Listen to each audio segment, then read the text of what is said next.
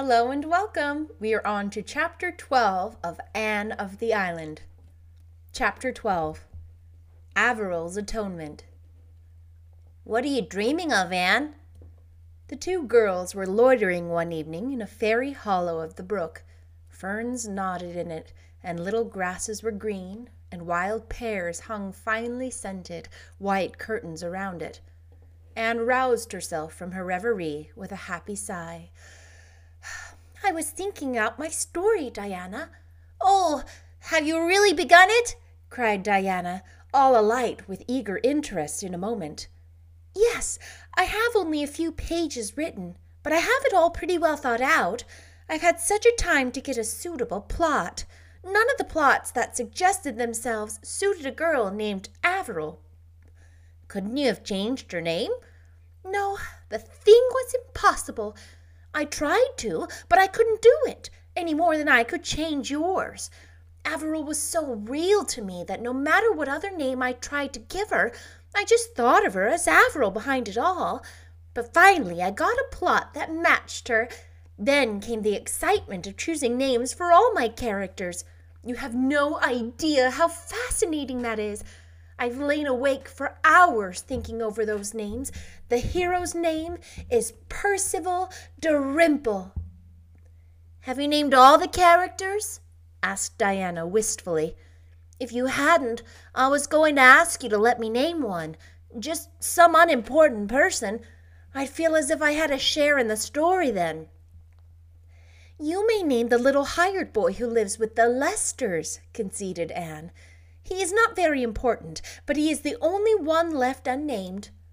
Call him Raymond Fitzosborne, suggested Diana, who had a store of such names laid away in her memory, relics from the old story club, which she and Anne and Jane Andrews and Ruby Gillis had had in their school days. Anne shook her head doubtfully. I'm afraid that is too aristocratic a name for a chore boy, Diana. I couldn't imagine a Fitzosborne feeding pigs and picking up chips, could you? Diana didn't see why, if you had an imagination at all, you couldn't stretch it to that extent. Probably Anne knew best, and the chore boy was finally christened Robert Ray, to be called Bobby should occasion require. How much do you suppose you'll get for it? asked Diana. Anne had not thought about this at all. She was in pursuit of fame, not filthy lucre, and her literary dreams were as yet untainted by mercenary considerations. You'll let me read it, won't you? pleaded Diana. When it is finished, I'll read it to you and Mr. Harrison. I shall want you to criticize it severely. No one else shall see it until it is published. How are you going to end it? Happily or unhappily? I'm not sure. I'd like it to end unhappily because that would be so much more romantic. But I understand editors have a prejudice against sad endings. I heard Professor Hamilton say once that nobody got a genius, nobody but a genius, should try to write an unhappy ending. And, concluded Anne modestly, I'm anything but a genius. Oh, I like happy endings best. You'd better let him marry her, said Diana, who, especially since her engagement to Fred, thought this was how every story should end. But you like to cry over stories. Oh, yes, in the middle of them, but I like everything to come right at last. I must have one pathetic scene in it, said Anne thoughtfully. I might let Robert Ray be injured in an accident and have a death scene. No, you mustn't kill Bobby off, declared Diana, laughing. He belongs to me, and I want him to live and flourish. Kill somebody else if you have to. For the next fortnight, Anne writhed or revelled according to her mood in her literary pursuits. Now she would be jubilant over a brilliant idea, now despairing because some contrary character would not behave properly. Diana could not understand this. Make them do as you want them to, she said. I can't, mourned Anne. Averil is such an unmanageable heroine. She will do and say things I never meant her to. Then it spoils everything that went before, and I have to write it all over again. Finally, however, the story was finished, and Anne read it to Diana in the seclusion of the porch gable. She had achieved her pathetic scene without sacrificing Robert Ray, and she kept a watchful eye on Diana as she read it. Diana rose to the occasion and cried properly, but when the end came, she looked a little disappointed. Why did you kill Maurice Lennox? she asked reproachfully. He was the villain, protested Anne. He had to be punished.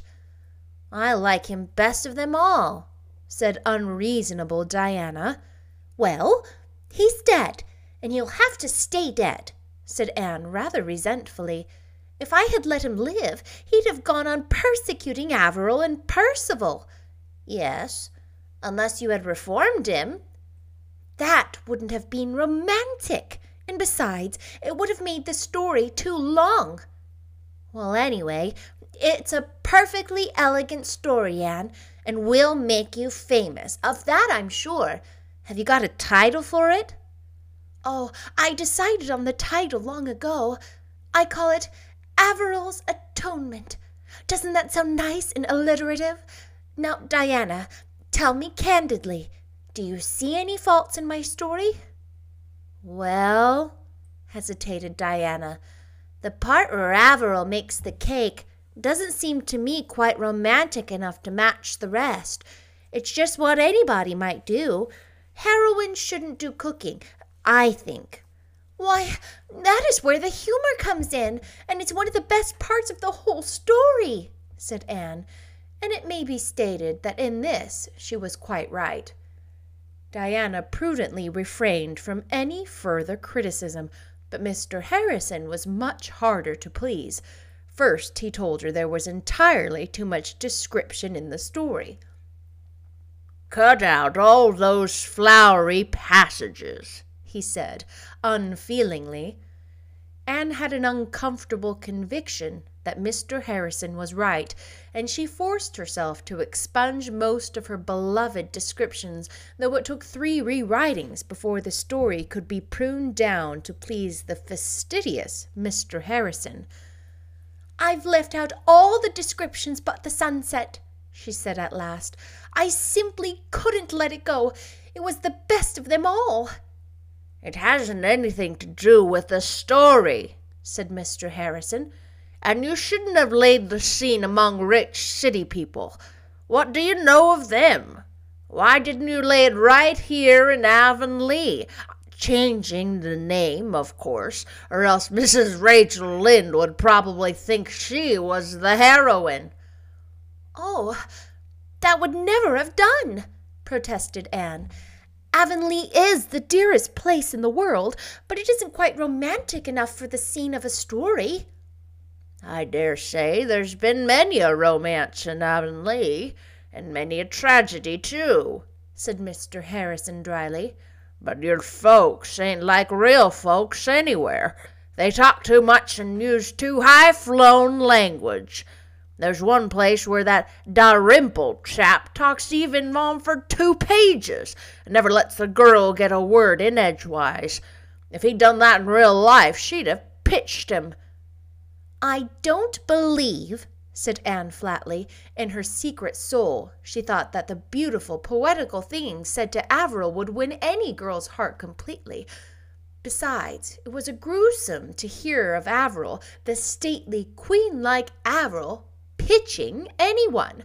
Averil declined her suitors. Anyhow, resumed the merciless Mr. Harrison, I don't see why Maurice Lennox didn't get her. He was twice the man the other is. He did bad things, but he did them.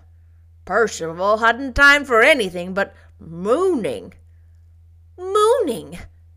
That was even worse than pitching. Maurice Lennox was the villain, said Anne indignantly. I don't see why everyone likes him better than Percival. Percival is too good. He's aggravating. Next time you write about a hero, put a little spice of human nature in him. Averil couldn't have married Maurice. He was bad. she'd have reformed him. You can reform a man. You can't reform a jellyfish, of course. Your story isn't bad. It's kind of interesting, I'll admit. But you're too young to write a story that would be worthwhile. Wait ten years. Anne made up her mind that the next time she wrote a story, she wouldn't ask anybody to criticize it. It was too discouraging. She would not read the story to Gilbert, although she told him about it. If it is a success, you'll see it when it is published, Gilbert. But if it is a failure, nobody shall ever see it. Marilla knew nothing about the venture. In imagination, Anne saw herself reading a story out of a magazine to Marilla and trapping her into praise of it, for in imagination all things are possible, and then triumphantly announcing herself the author. One day, Anne took to the post office a long, bulky envelope addressed, with the delightful confidence of youth and inexperience, to the very biggest of the big magazines. Diana was as excited over it as Anne was. How long do you suppose it will be before you hear from it? she asked. It shouldn't be longer than a fortnight. Oh, how happy and proud I shall be if it is accepted. Of course it will be accepted, and they will likely ask you to send them more. You may be as famous as Mrs. Morgan some day, Anne, and then how proud I'll be of knowing you, said Diana who possessed at least the striking merit of an unselfish admiration of the gifts and graces of her friends.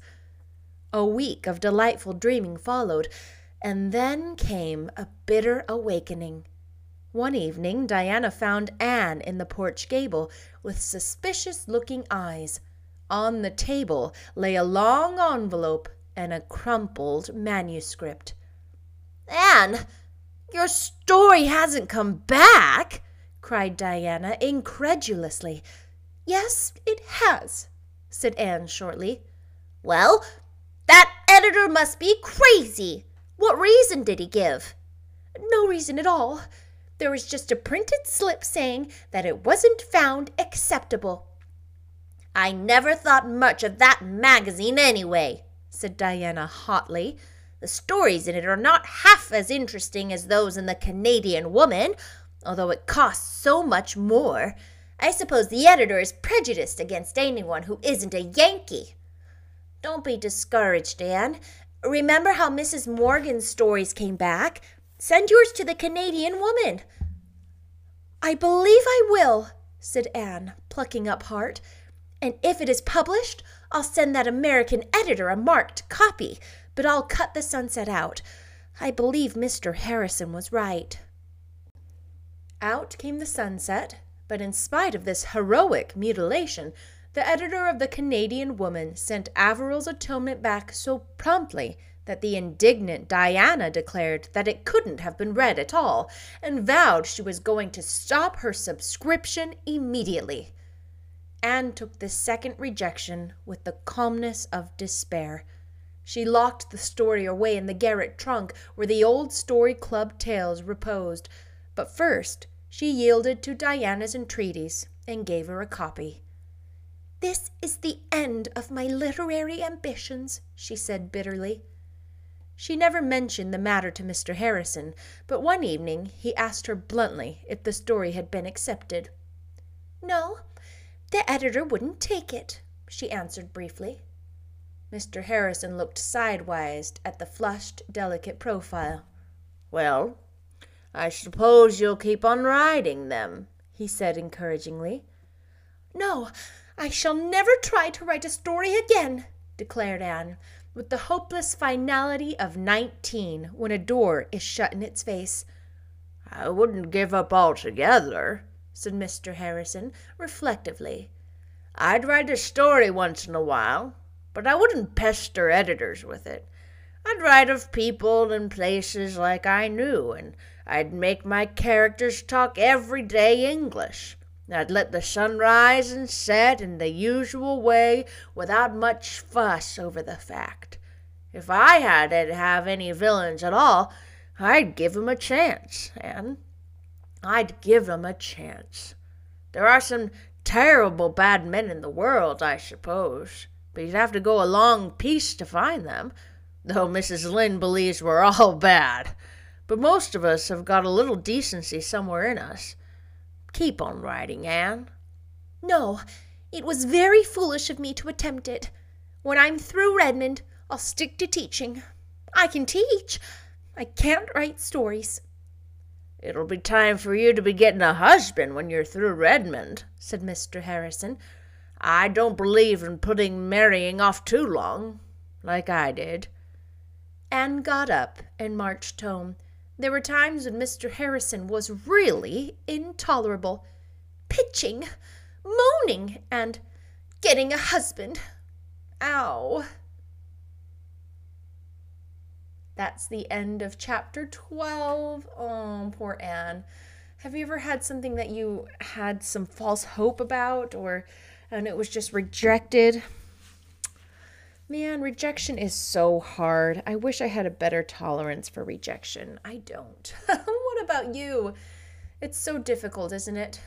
I will see you next time for chapter 13. Chapter 13 is titled The Way of Transgressors. Uh oh. What is the transgressor? Who is the transgressor? And what have they done? we will see you next time. Bye bye.